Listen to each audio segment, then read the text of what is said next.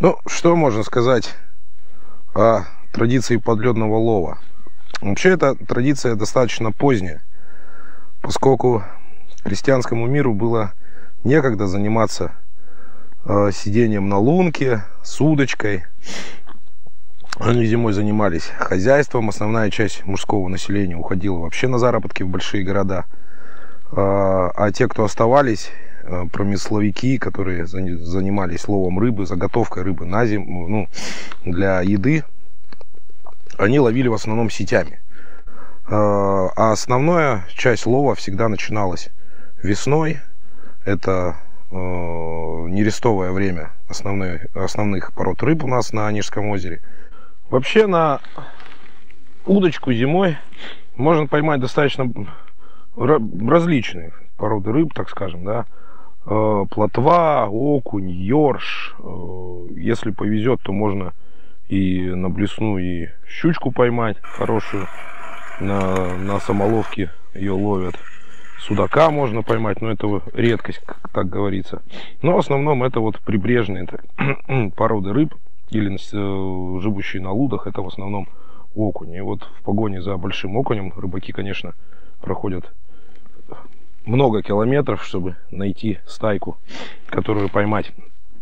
Ну а если вспомнить вообще архивные данные, то э, зимой местные жители в основном закупали даже рыбу в Э, с региона вот Белого моря.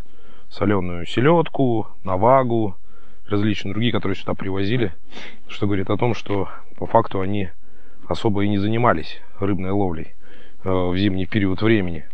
Ну, вот. Но те, кто занимался, тот сетями, конечно, объем был другой, лов сетями. И там уже и размеры, главное, этой рыбы были другие, потому что сети ставились уже дальше в открытое озеро, там, где рыба крупнее, чем э, в берегу.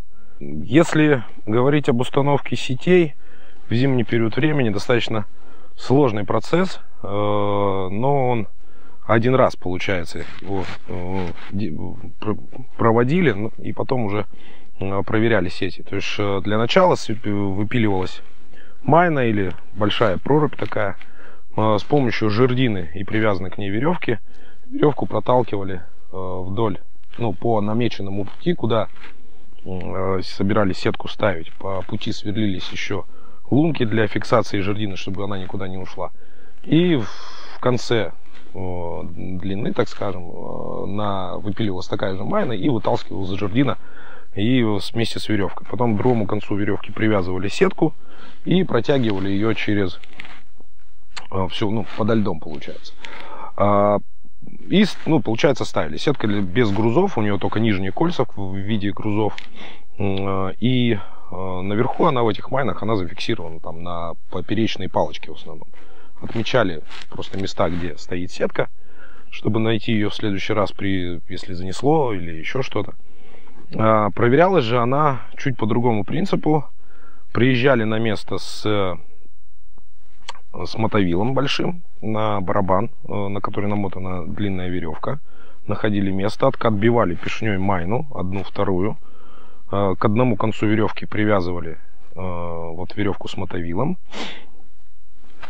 А с другого конца начинали вытягивать и проверять сетку. То есть просто ее вытягивали на лед из пробитой майны, выбирали рыбу, перебирали. Был даже специальный крюк такой для съема рыбы с деревянной ручкой.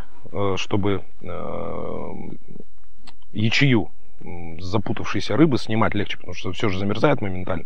Его подцепляли вот так вот по рыбе вели и выдергивали рыбу.